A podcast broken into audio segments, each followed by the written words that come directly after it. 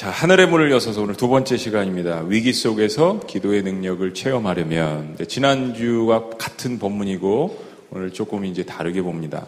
기도를 게을리 하는 순간 아, 우리는 죄를 범하게 됩니다. 기도를 게을리 하면 이제 육신이 노출되기 때문에 죄를 범하게 되죠. 그래서 기도를 쉬는 순간 육신의 장막들이 우리의 영의 장막들이 무너지는 것을 저희들이 삶을 통해서 이제 경험을 하게 됩니다. 그래서 인생의 그 위기는 어, 사실은 하나님이 누구이신가를 경험할 수 있는 절호의 기회예요. 그게 내 죄 때문에 일어난 일이든지 실수와 허물 때문에 일어난 일이더라도 어, 이 위기는 하나님이 누구이신가를 경험할 수 있는 절호의 기회라는 거 이게 또 한 번 우리에게 하나님께서 두 번째 기회를 주시는 것입니다. 자, 그래서 우리가 지난 시간에 아, 여호사박과 남유다가 당한 그 총체적인 위기 속에서 어, 우리가 무엇을 믿고 기도해야 되는지를 배웠어요. 자, 다섯 가지를 좀 길지만 한번 복습을 해보면 첫째는 하나님은 우주의 모든 상황을 다스리신다. 네. 따라하라고 말씀 안 드렸는데 다 하시네요.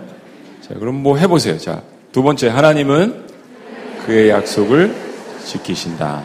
자, 세 번째는 하나님이 해결하실 수 있다. 따라합시다. 하나님만이. 네, 하나님만이라는 것입니다. 자, 네 번째는요. 하나님은 우리가 전적으로 신뢰하는 구원자이시다. 자, 다섯 번째는요. 하나님은 그를 전적으로 신뢰하는 자에게 승리를 주신다. 자, 지난주 말씀에서 우리가 뽑은 거는 우리가 위기 상황에서 기억하고 기도해야 될 다섯 가지입니다. 여러분 보시면 아시겠지만 공통점이 뭐냐면 하나님이라는 단어입니다. 기도하면서 가장 중요한 것은 하나님이 누구이신지를 아는 거죠. 우리가 기도하는 대상이 누구인지를 알고 기도하는 것과 잘 모르고 기도하는 것은 완전히 다른 게임이 되는 것입니다. 하나님이 이런 분이다라는 것을 지난주에 우리가 다섯 가지 말씀을 통해서 배웠어요. 오늘은 그를 삶에 우리가 이제 적용하는 것을 좀 더 배웁니다. 아, 사람이 위기가 닥치면 두 가지 반대적인 현상이 일어나더라고요. 하나는 이제까지 내가 믿어왔던 것들을 의심을 해보는 겁니다. 다 의심을 해봐요. 또 한 가지는 반대적으로 나타나는 현상인데 없었던 믿음도 생깁니다. 그러면서 어떤 게 진짜 믿음이고 내가 붙들어야 되는 것인지를 사람이 생각을 하게 됩니다. 근데 위기 상황이 아니면 환란과 고난이 아니면 사람이 그 두 가지를 구분을 잘 못합니다. 그리고 이 과정 가운데에서 정말 내가 의지했던 것이 무엇인지 사람 관계도 마찬가지고요. 진짜 친구가 누군지, 정말 나에게 필요한 것이 무엇인지를 발견을 하게 되죠. 저희는 이제 하나님을 믿잖아요. 그러니까 신앙인으로서 가장 중요한 거는 하나님께서 과연 어떤 분이신지 그분의 존재에 대해서 배워나가는 거예요. 이 위기와 이 고난과 어려움 속에서요. 아, 기도할 때 배우는 하나님은 어, 내가 생각하는 피상적인 하나님이 아닙니다. 보통 때 생각하는 하나님이 아니에요. 기도할 때 배우는 하나님은 배운다라고 말씀드렸어요. 피상적인 하나님이 아니라 하나님께서 과연 어떤 분이신지 그분이 나에게 무엇을 해주실 수 있는지 어떤 결론을 만들어내실 수 있는지 성경의 역사 속에 나타난 하나님뿐만이 아니라 지금 이 시간에 실제적으로 나의 고난 가운데 역사하시는 그리고 개입하시는 하나님이라는 사실을 위기 속에서 기도하는 가운데 배워나가는 것입니다. 그러니까 기도가 없으면 하나님을 배워나갈 수 없는 거죠. 또 고난이 없으면 하나님을 알 수가 없는 것이죠. 어, 인생의 위기가 현실인 것처럼 하나님 역시 현실이십니까? 인생의 위기는 현실이고 하나님은 소설이다. 이렇게 생각하는 순간이 우리에게 있나요, 없나요? 솔직하게 말씀하세요. 질문하면 답이 뻔하잖아요. 없어요. 그러면 제가 어떻게 설교를 하겠어요? 그렇죠. 있습니다. 저도 그렇습니다. 현실의 문제는 무서운 거예요. 피할 수 없는 인생의 위기는 현실. 근데 하나님은 소설. 이렇게 생각을 하게 되면 신앙이 무너지게 되는 거죠. 인생의 위기 역시 현실이며 하나님 역시 현실이다. 신화가 아니라 이거를 우리가 배우는 것이 너무 중요한 것입니다. 나의 삶의 위기 상황 가운데 개입하시면서 나와 함께 하시고 그것을 해결해 주시는 하나님을 자, 믿는 것. 자, 그러면, 그러려면 우리가 어떻게 기도하며 나아가야 될까요? 오늘 네 가지를 다시 한번 역대하 20장 말씀을 통해서 배웁니다. 자, 첫 번째는 절박함을 가지고 기도하라는 것입니다. 지난주 사마리아 여인 말씀과 조금 연결이 되죠. 절박함을 가지고 기도하라는 것. 남유다의 네 번째 왕인 여호사밧 당시에 사실 이 유다는 굉장히 부강했습니다. 남한국의 네 번째 왕이거든요. 아마 남한국 통틀어서 여호사밧만큼 이 정치를 잘한 인물도 드문 것 같아요. 주변의 나라들이 유다가 무서워서 조공을 바치고 이런 것들이 아, 역대하 16장, 17장에 아, 이야기를 합니다. 그래서 하나님께서 여호사밧을 축복을 하셨어요. 뭐 그 이방 신전, 아세라 신전 이런 것들을 타파하고 그 예배 신앙에 대한 개혁 운동을 했어요. 사람의 항상 문제는 이제 교만해지는 거죠. 축복을 받은 이후에 교만해져서 분열 왕국 역사상 가장 사악한 북 왕국의 아합 왕과 연정을 했습니다. 이게 문제가 되는 거예요. 하나님이 축복을 해주셨는데 물론 본인도 열심히 하고 정치도 잘했지만은 아합 왕이 얼마나 이세벨과 더불어서 악합니까? 그런데 어떻게 여호사밭이 우상 신전들은 타파를 했는데 북왕국 이스라엘의 아합과 친하게 지냈을까? 참 의문이에요. 이런 것들이. 역대하 17장에 보면 북이스라엘 아합과 연합해서 아람 군대와 싸웁니다. 근데 이 전쟁에서 대패를 하고 맙니다. 뭐 군인도 뭐 역대하 17장에 보면은 17만 명이 넘었다 그러고 싸울 수 있는 군인만 엄청나게 많은 준비를 하고 또 북이스라엘과 연합해서 싸웠으니까요. 당연히 이길 수 있다라고 생각을 했죠. 그러니까 세상적인 관점에서 정치는 잘했는지 모르겠지만 악과 연합한 이것을 하나님께서 기뻐하시지 않으셨습니다. 그리고 영적으로 이런 불순종의 결과로 바로 주변 대적국들을 다시 연합하게 만들어서 화를 자초하게 되는 거예요. 오늘 본 말씀의 배경입니다. 그러니까 우리가 어, 불순종하면 하나님은 다윗에게 그 아들 솔로몬에 관해서 예언을 하신 것처럼 이런 말씀이에요. 사무엘하 7장 14절에 나는 그에게 아버지가 되고 그는 내게 아들이 되니 그가 만일 죄를 범하면 내가 사람의 매와 인생의 채찍으로 징계하려 하거니와 사실 솔로몬에 대한 이야기만이 아니라 다윗에게 축복을 하셨는데 다윗의 이제 후손들에게 하나님께서 너의 후손들에게 내가 아버지가 되겠다.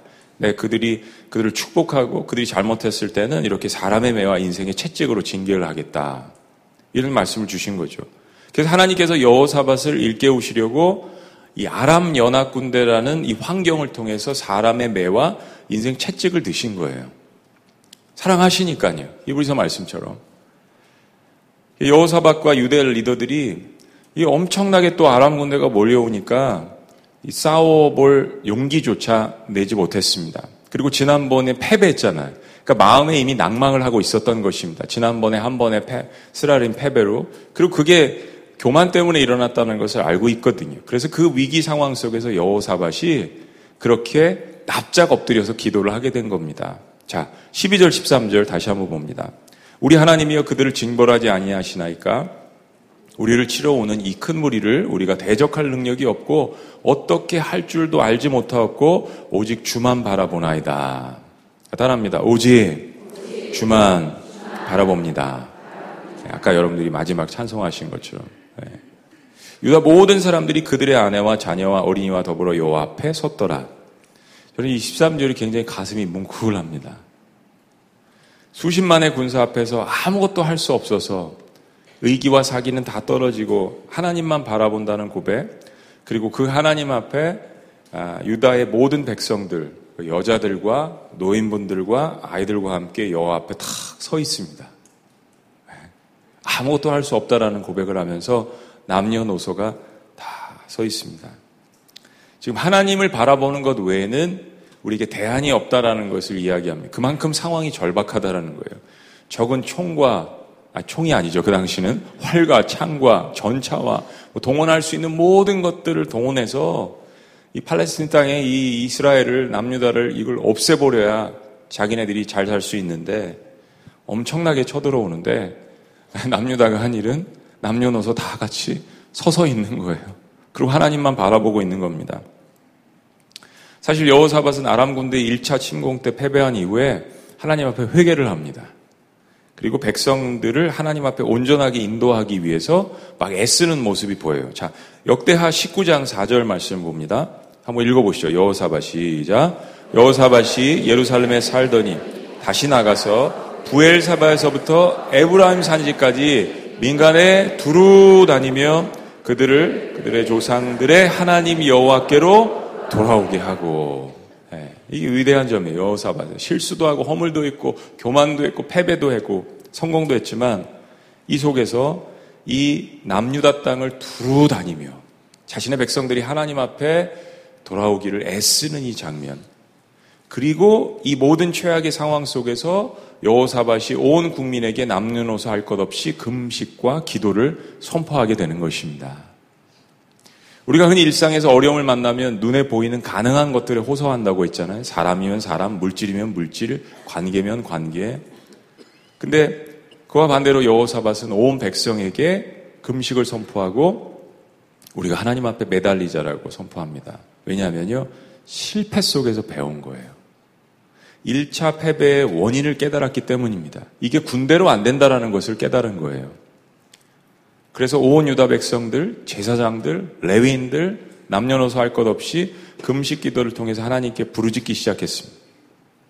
그러니까 최악의 상황이 금식과 부르짖음을 통해서 역전되기 시작합니다.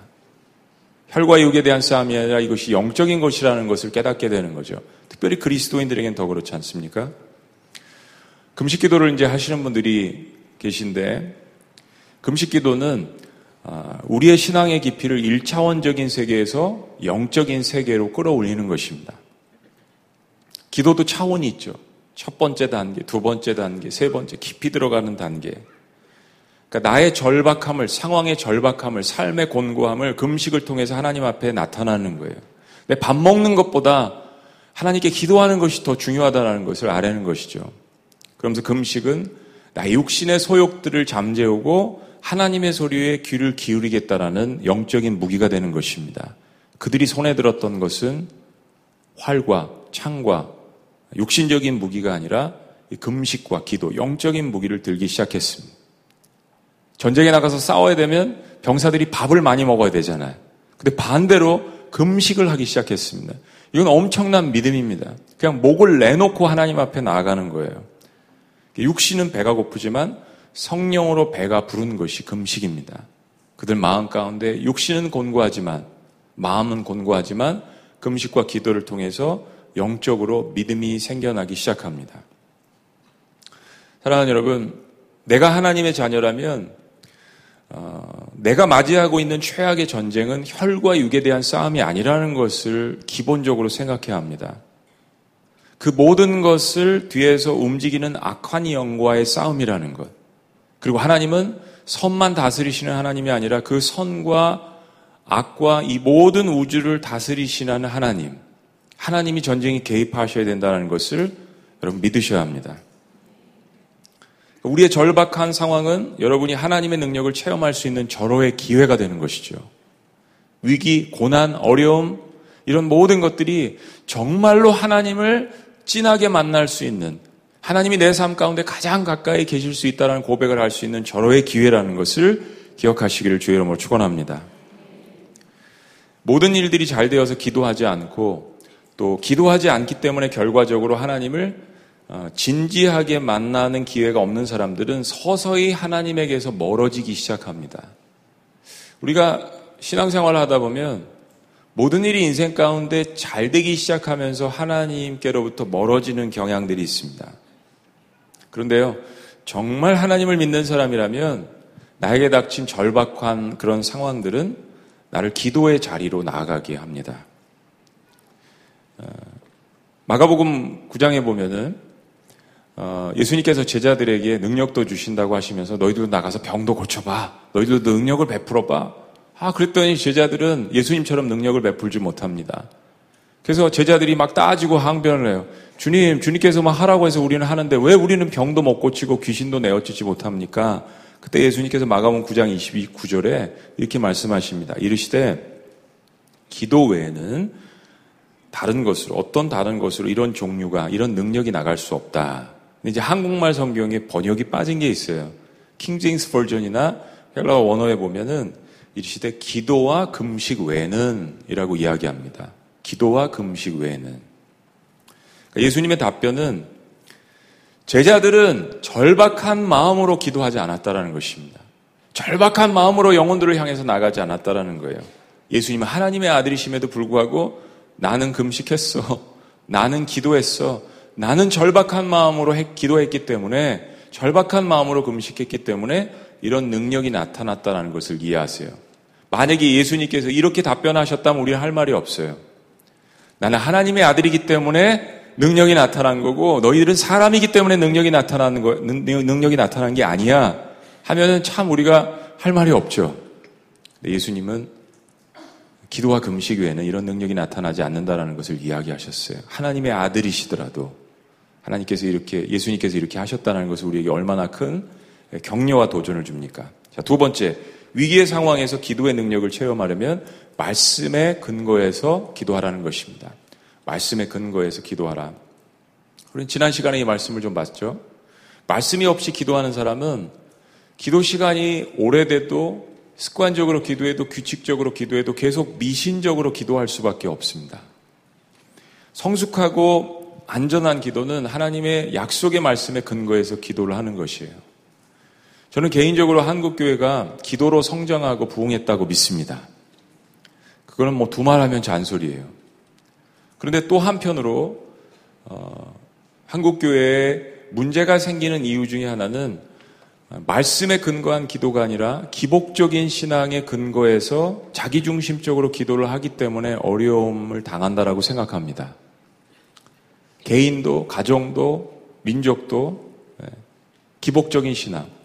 기복적인 마음이 어느 정도는 필요합니다. 근데 우리는 지금 시대는요, 1960년대처럼 50년대처럼 못 살고 못 먹던 시대가 아니에요. 이제는 다른 종류의 어려움과 도전들이 우리 앞에 산재해 있습니다. 이제는 기도가 좀 더 달라져야 하는 것입니다.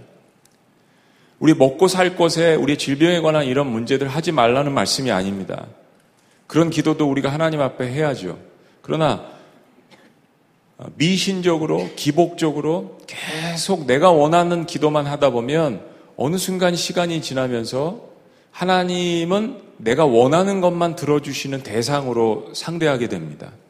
이런 부부 관계가 그런 관계로 나아간다면 친밀한 관계로 나갈 수가 없죠.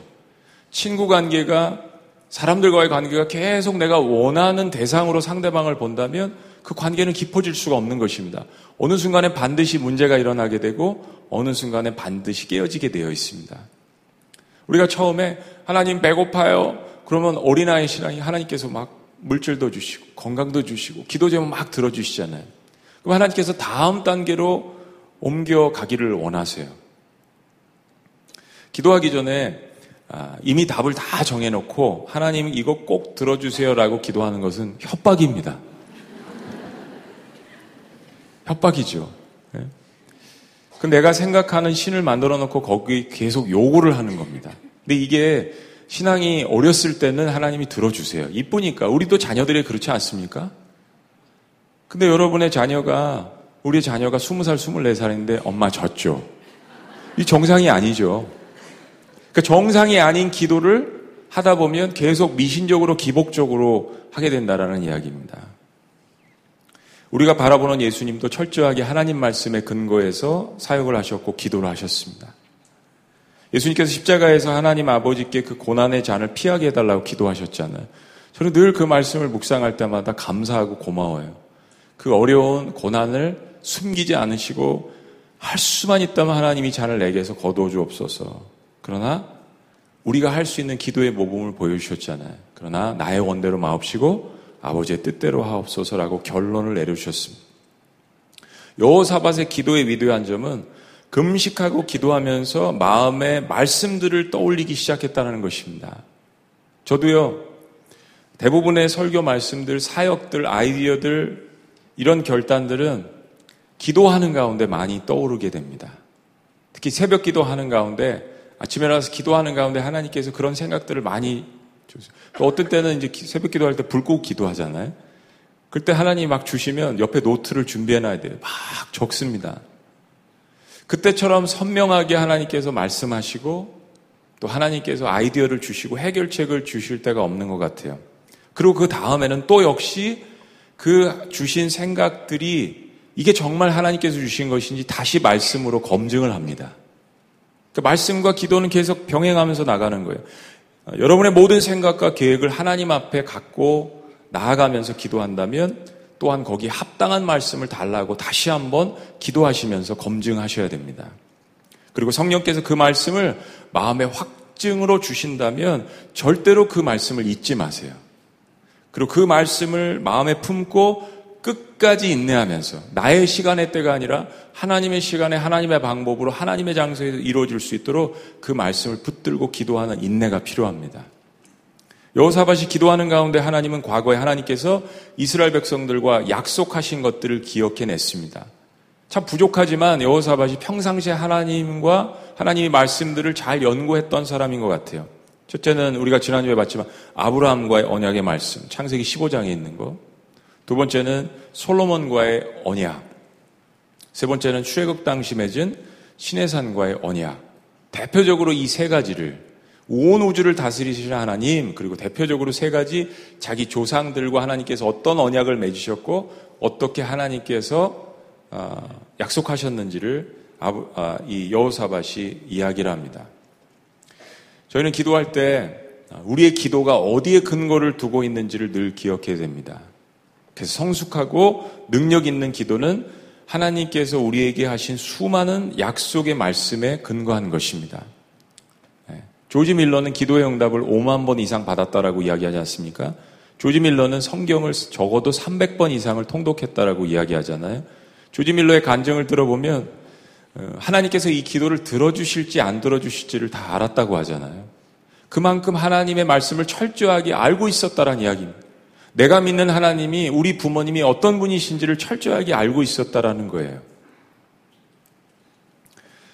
그러다 보면 비록 욕심에서 내 뜻을 간구할 때가 있지만 말씀 안에서 기도를 하면 실패가 없어요. 하나님이 변화도 시켜주시고 야 그거 잘못된 거야 이렇게 기도하렴 말씀해 주시고요. 기도하면서 내가 욕심으로 기복으로 하더라도 말씀을 붙들고 기도하다 보면 내가 변화되는 것을 느끼게 됩니다. 자, 세 번째. 위기의 상황에서 기도의 능력을 체험하려면 이끌림을 받아서 기도하라는 것입니다. 한번 따라해 봅니다. 이끌림. 네. 기도를 어려워하는 많은 사람들은 기도 응답을 어떻게 받아야 할지를 모르기 때문에 힘들어 합니다. 기도 응답은요, 이끌림을 받는 가운데에서 평안으로 옵니다. 대부분은 그렇습니다. 어떤 때는 부담감으로 다가올 때도 있죠. 그러니까 사명은 부르심은 이제 부담감으로 다가오고 우리가 하나님 앞에 이제 기도 제목을 올려 드리는 이런 것들은 거의 대부분은 이끌림을 통해서 평안 가운데 기도의 응답으로 옵니다.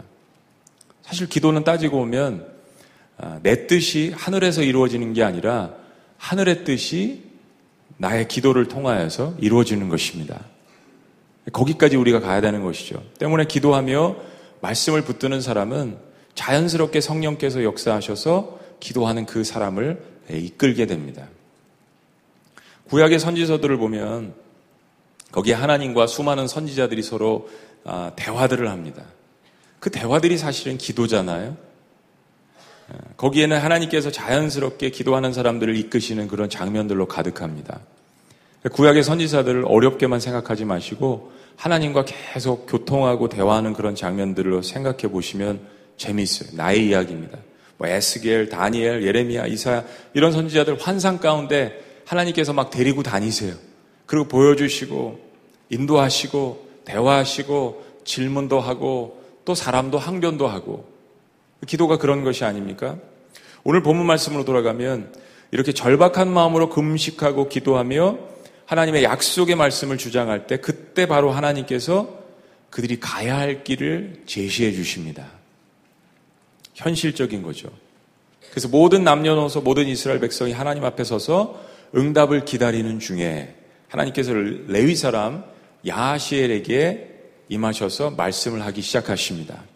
자, 역대가 20장 15절 말씀 우리 다 같이 읽습니다. 야시엘이 시작. 야시엘이 가로되 온 유다와 예루살렘 거민과 요사밧 왕이여 들을지어다 여호와께서 너희에게 말씀하시기를 큰 무리로 인하여 두려워하거나 놀라지 말라 이 전쟁이 너에게 속한 것이 아니요 하나님께 속한 것이냐 하나님은 이 최악의 전쟁이 하나님께 속한 것이라고 이야기해 주십니다. 그러니까 우리가 기도하고 하나님 앞에 상황을 아려면 그때부터 상황의 주인이 내가 아니라 하나님이 되시는 것이에요. 하나님이 우리에게 이것은 너에게 속한 전쟁이 아니라고 할 때 우리의 마음에 평강이 찾아오는 거죠. 내가 너를 위해서 대신 싸울게. 이 상황이 너에게만 속한 것이 아니야. 내가 해결해 줄게. 근데 이럴 때 아, 기도의 능력을 체험하려면 꼭 기억해야 되는 것이 있습니다. 하나님께서 이 상황, 이 전쟁은 나에게 속한 것이야라고 말씀하실 때 이거는 하나님께서 단순히 책임을 지신다라는 이야기뿐만 아니라 우리가 그 상황에서 손을 떼라는 말씀입니다. 다시 한번요. 하나님이 내가 책임지겠다라고 이야기하실 때는 우리가 그 상황에서 손을 떼라는 말씀이에요. 하나님께서 싸우시겠다는 겁니다. 요사박과 이스라엘 백성들을 보십시오. 무기를 들 수 있습니다. 그러한 그 권력과 경제 기반과 군사력이 마련이 되어 있는 남유다입니다. 그런데 손을 뗐어요. 군대를 동원하지 않았습니다. 모든 가능한 수를 다 내려놨어요. 이 전쟁은 나에게 속한 거야. 내가 싸울게라고 이야기하십니다. 하나님께서 우리의 삶 가운데 정말 절대절명의 위기 상황 가운데 사실은요, 솔직하게 말씀드리면 하나님께서 손을 떼라고 안 하셔도 손을 댈 수가 없는 상황이 절대절명의 위기 순간이에요. 그래서 하나님 앞에 무릎을 꿇는 것입니다. 네, 아직도 내 자아가 남아있고 내가 무엇인가 할 수 있다라고 생각하면 자꾸 손을 댈라고 하죠. 그럼 하나님께서 덜 개입하실 수밖에 없잖아요. 어차피 하나님 저 죽겠어요라고 고백하는 거는 내가 어떻게 할 수 없다라는 고백입니다. 근데 그럼에도 불구하고 슬그머니 일어나서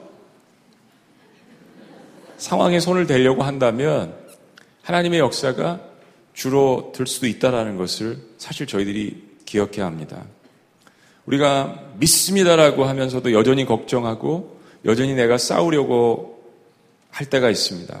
근데 하나님께 기도했다면 그리고 하나님께서 충분하게 내가 싸우겠다라고 이야기하시면 사람도 맡겨보시고요. 상황도 맡겨보시기를 주의 이름으로 축원합니다. 그래야 알죠. 나 때문에 해결됐는지 하나님께서 하셨는지요. 16절 말씀. 내일 너희는 마주 내려가라. 저희가 시스 고개로 말미암아 올라오리니 너희가 골짜기 여기 여루엘 들 앞에서 만나거든요. 그러니까 하시는 대로만 하면 하라고 하시는 데만 하면 돼요. 마주 내려가라고 하셨잖아요. 17절 이 전쟁에는 너희가 싸울 것이 없는 항우를 이루고 서서 너희와 함께한 여호와가 구원하는 것을 보라. 유대와 예루살렘아 너희는 두려워하며 놀라지 말고 내일 저희를 마주 나가라. 상황을 피하지 말고 마주하라는 이야기입니다. 따라합니다. 마주 나가라. 여호와가 너희와 함께하리라 하셨느니라. 네. 그건 안 하셔도 돼요. 너무 믿음이 좋으셔서 다 따라올. 아 정말 믿음이 좋으시네. 기도하면서 상황을 하나님께 맡기니까 하나님께서 두려워 말라. 이 전쟁은 나에게 속한 것이니라. 내가 대신 싸워줄 테니 너희는 이 전쟁에서 싸울 것이 없다. 다만 너희는 내가 너희를 어떻게 구원하는지 지켜보라. 그 말씀해 주시는 거예요. 이런 상황들이 바로 이끌림을 받고 있는 것입니다. 마주 나가 거기서 대화를 이루어 아무것도 하지 마. 내가 싸울게. 그리고 이스라엘 백성들의 다음 행동을 여러분 주시해 보세요. 요사박과 이스라엘 백성들이 이 말씀을 듣고 하나님 앞에 엎드려 경배하며 하나님을 찬양하기 시작합니다. 그리고 그들은 하나님의 말씀의 의미를 깨닫고 움직이기 시작합니다. 네 번째, 위기의 상황에서 능력 기도를 체험하려면 순종하며 기도하라는 것입니다. 순종하며 기도하라. 세 번째까지는 잘하는 사람들이 있지만 마지막 단계에 실패해서 하나님의 능력을 체험하지 못하는 경우들이 있습니다. 바로 하나님께서 말씀해 주셔서 이끌림을 받으면 그 다음에는 그 말씀대로 순종해야 합니다. 이스라엘 백성들 하나님 말씀에 의지해서 그들이 해야 할 일이 무엇인지 깨닫습니다. 바로 찬양팀을 조직해서 자신들 대신 전쟁을 하시는 하나님을 찬양하는 일이었습니다. 하나님이 아람 군대와 전쟁을 하시는 동안 이스라엘 백성들은 치열리더가 되었어. 남유다 백성들은 치열리더가 되어서 하나님 잘하세요. 하나님 싸워주세요. 하나님 잘한다. 잘해요. 막 박수치고 춤추고 찬양하고 비파와 소금으로 수금으로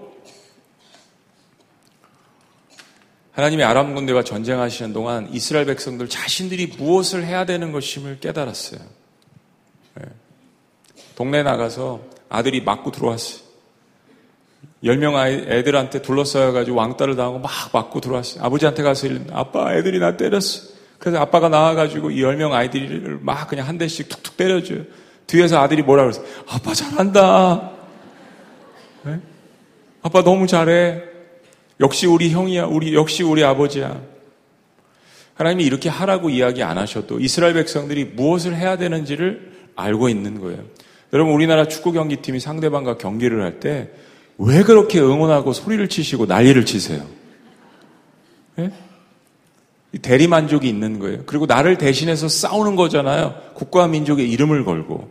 특히 한국 사람들은요.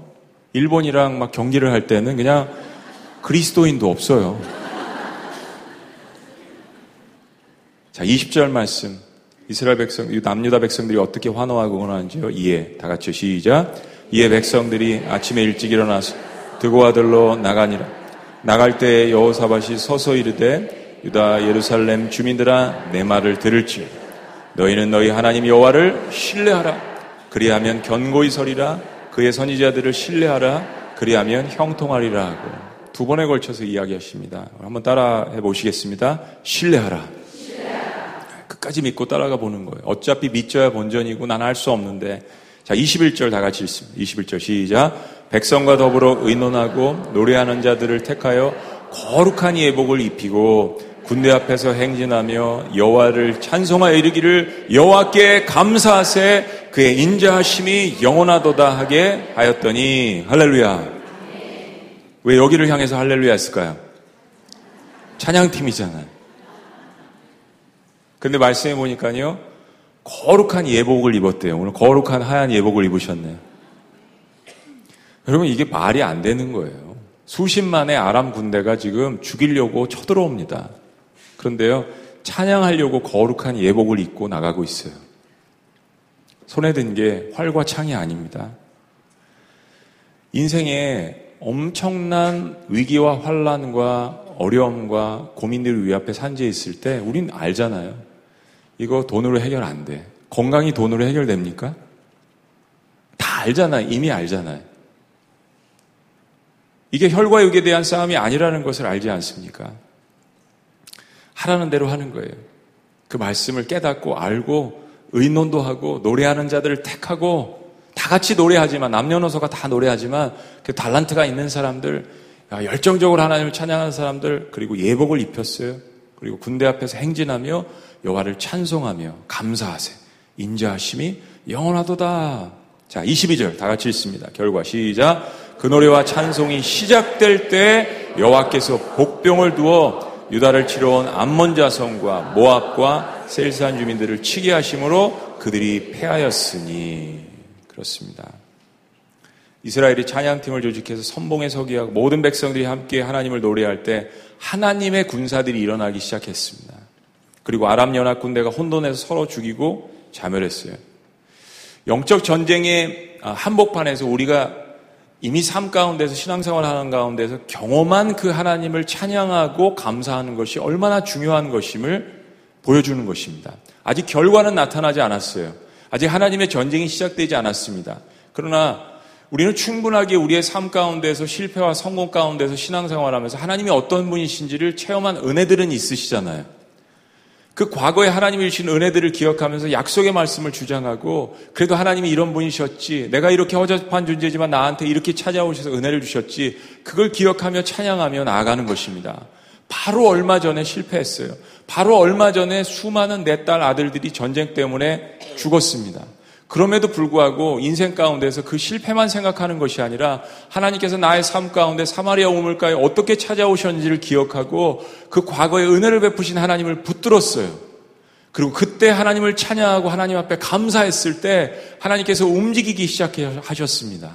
그리고 하나님의 군대를 일으키셔서 상상할 수 없는 놀라운 능력과 기적이 그 유대 땅에 임하기 시작했습니다. 수십만의 군대가 서로를 쳐 죽이기 시작했어요. 그리고 그들이 다 죽었을 때 그 전리품을 수거하는 데만 3일이 걸렸다라고 이야기합니다. 때로 우리는 많은 경우에 반대로 행동할 때가 있지 않습니까? 하나님, 저 준비됐어요. 제가 싸울 테니까 하나님께서 저를 응원해 주세요.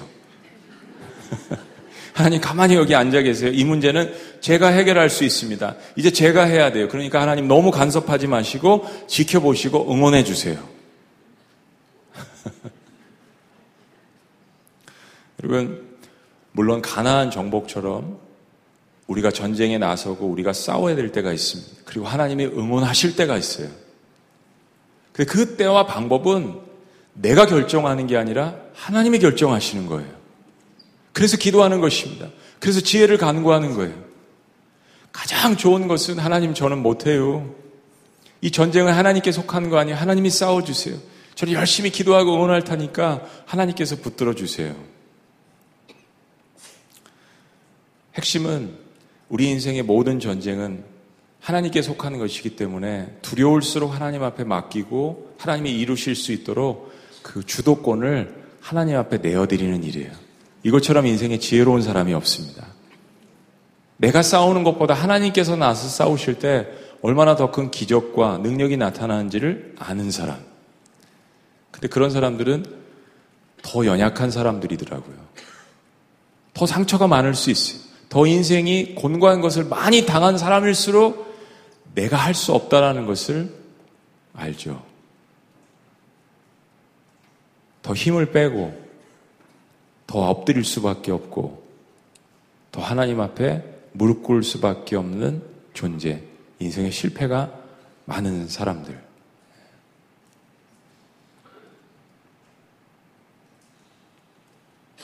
평범한 사람이 어, 비범한 사람을 이길 수 있는 거는요, 어, 그 부족함을 깨닫고 하나님을 의지할 때입니다.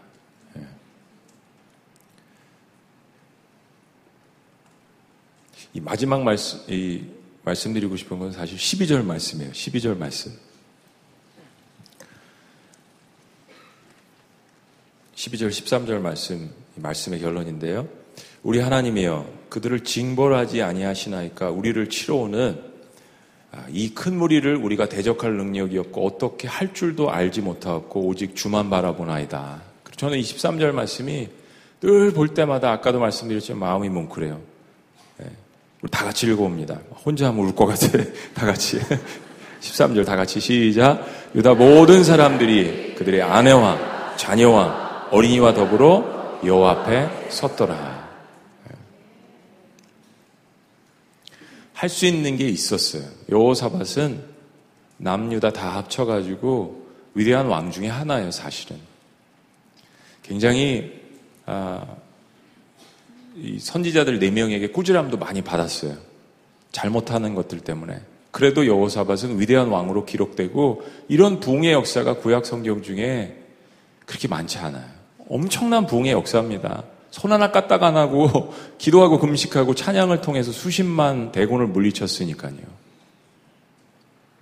그런데 이 13절 말씀이 얼마나 절박한지를 벼랑 끝에 다 서 있는 거예요. 유다 모든 사람들이 그들의 아내와 자녀와 어린이와 더불어서 여 앞에 섰더라.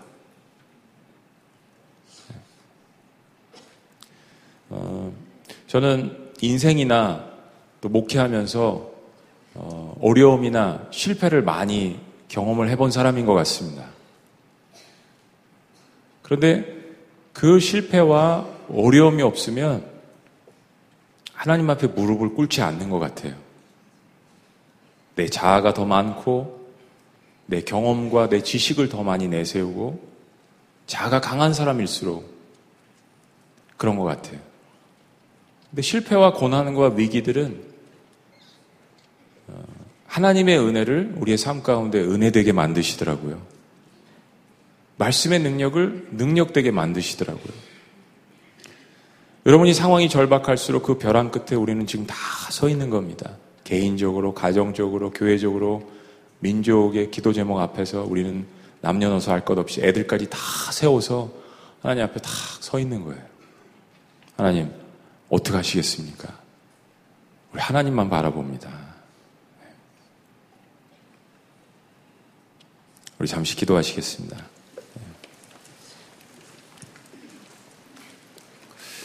그러다 모든 사람들이 그들의 아내와 자녀와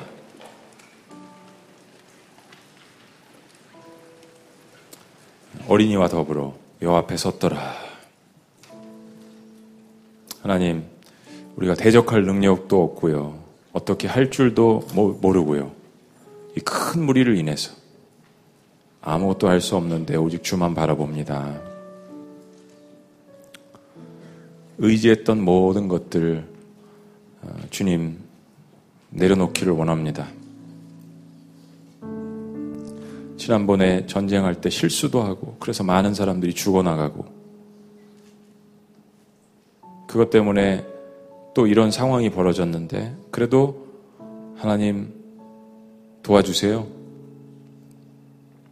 이스라엘 모든 백성들이 남녀노소 벼랑 끝에 선 것처럼 우리도 그렇게 하나님 앞에 나아가는 그 믿음, 가장 위대한 믿음입니다. 가장 위대한 믿음. 예.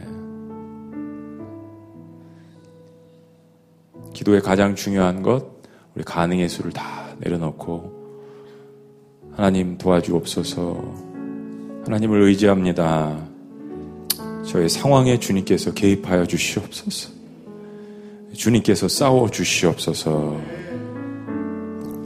하나님을 응원할 테니까 제가 이 상황 가운데서도 주님을 찬양하고 감사할 테니까 주님 저를 대신해서 주님 싸워 주시옵소서. 아멘. 아멘. 우리 다 같이 일어나셔서 찬양했으면 좋겠는데요. 제가 요즘 하루에 수십 번씩 하는 찬양입니다. 이 가사에 참 은혜가 많습니다. 우리의 고백이에요. 그래서 오늘 들으신 말씀 생각하면서 우리 기도하기 전에 우리 찬양 가사 생각하면서 한번 찬양했으면 좋겠습니다. 의지했던 모든 것 변해가고.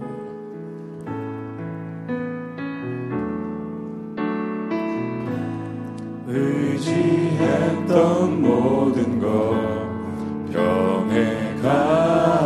억울한 마음은 커져가네. 억울한 마음은 커져가네. 부끄럼 없이. 부끄럼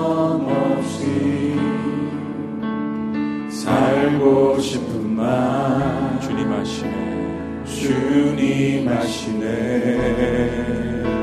모든 일을 선으로 이겨내고 모든 일을 선으로 이겨내고 죄의 유혹을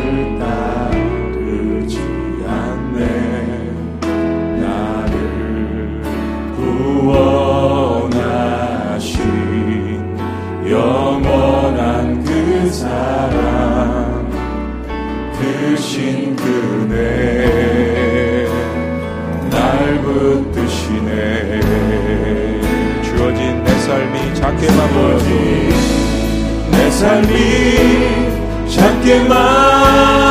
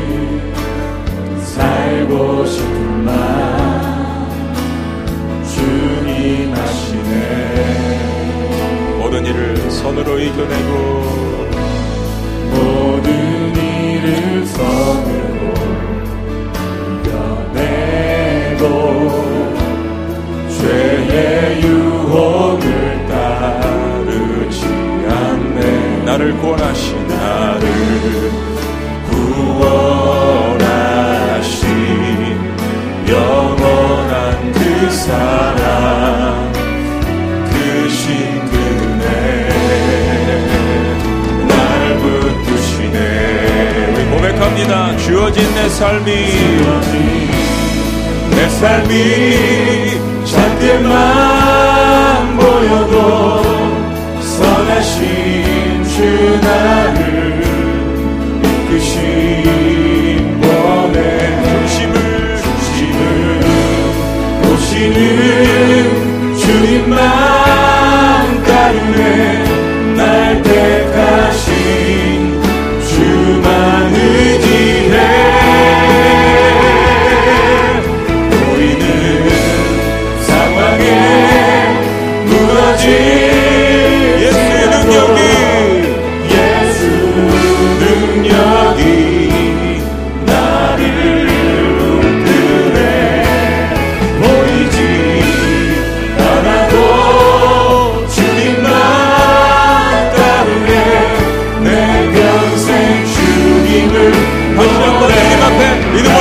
고백합시다.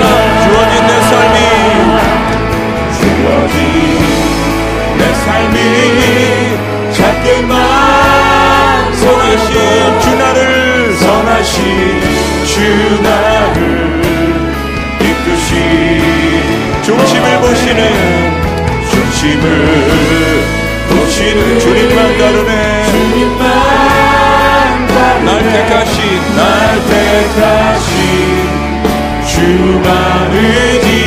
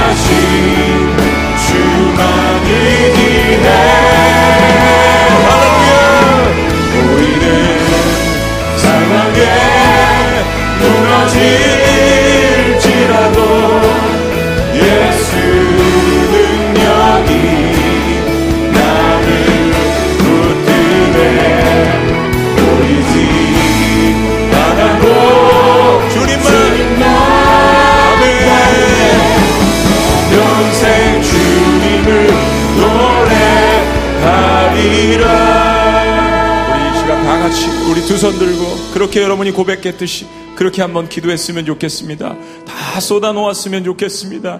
벼랑 끝에 서 있는 심정으로 남녀노소 우리의 자녀들도 세우고 우리 어르신들도 세우고 우리의 모든 남편들과 아내들도 그 앞에 세우고 주여 도와주시옵소서. 아버지 함께하여 주시옵소서. 주님만 의지할 수 있도록 인도하여 주시옵소서. 나의 이 상황에 개입하여 주시옵소서. 우리 다 같이 주여 한번 외치시며 기도하며 나갑시다. 주여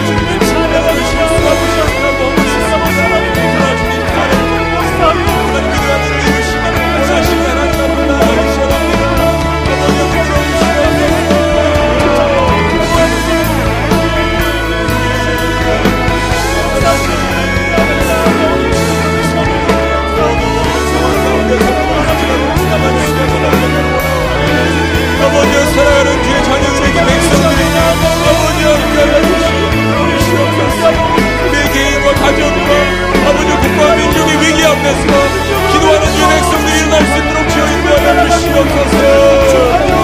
아버지.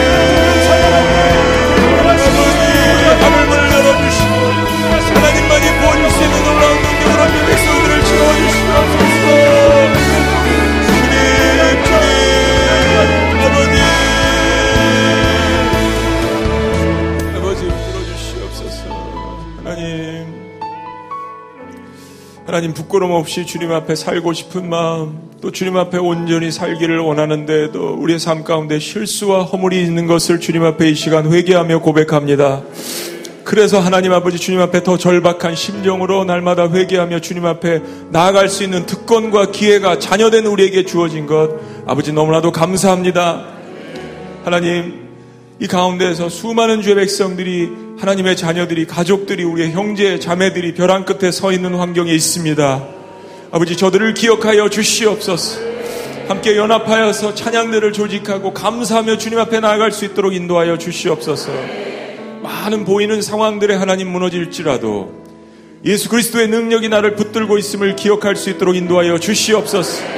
함께 갈 수 있는 목장 공동체가 있는 것을 기억하게 하여 주시옵소서. 중보기도 공동체가 있는 것을 기억할 수 있도록 인도하여 주시옵소서. 무엇보다 나를 살리시는 하나님의 말씀의 능력이 있는 것을 기억할 수 있도록 인도하여 주시옵소서. 넘어진 사람들을 함께 일으킬 수 있도록 인도하여 주시옵소서. 말씀하실 때 그 말씀에 의지해서 순종하면서 나아갈 수 있도록 인도하여 주시옵소서. 무엇보다도 주님 나는 아무것도 할 수 없사오니 주님께서 내 상황 가운데 개입하여 주셔서 주님께서 해결하여 주시옵소서라는 믿음으로 주여 고백하게 하여 주시옵소서. 그래서 하나님이 위기 가운데서 의지했던 모든 것들을 하나님 아버지 다 주님 앞에 내려놓고 나를 사랑하시는 하나님 한 분만 붙들고 나아갈 수 있도록 인도하여 주시옵소서. 유다 모든 사람들이 그들의 아내와 자녀와 어린이와 더불어 여호와 앞에 섰더라. 하나님 많은 사람들이 국가적으로 당면한 위기 앞에서 민족과 한반도를 생각하며 기도하고 있는 중보 기도자들이 있습니다. 아버지 그들의 기도를 생각하여 주시고 이 어버사삽의 기도 하나님 유다 백성들의 이 기도가 우리의 기도가 될 수 있도록 인도하여 주시옵소서. 개인적으로 가정적으로 수많은 어려운 기도 제목들을 가지고 주님 앞에 나와 가슴을 치며 기도하는 사마리아 여인과 같은 백성들이 하나님 우리 교회 안에 있습니다. 공동체 안에 있습니다. 하나님 저들의 기도가 향기가 되어서 주님 앞에 상달받는 놀라운 역사들이 있게 하여 주시옵소서. 건강과 경제와 자녀들과 남편과 아내를 위해서 기도하는 주의 백성들이 있습니다. 그들의 모든 기도의 제목들도 하나님의 때에 이루어질 줄로 믿습니다. 아버지, 아버지, 아버지. 이제는 우리 주 예수 그리스도의 은혜와 하나님 아버지의 극진하신 사랑과 성령님의 감화교통 역사하심이 위기의 상황 가운데 그 위기보다 더 크시고 그 모든 것들을 해결하실 수 있는 그 주님을 만나며 그 약속의 말씀에 의지해서 순종하며 기도하기를 원하는 위대한 하나님의 자녀들의 고백 위에 그리고 삶 위에 신앙 위에 지금 더 영원토록 함께 하시기를 간절히 축원합나이다. 아멘.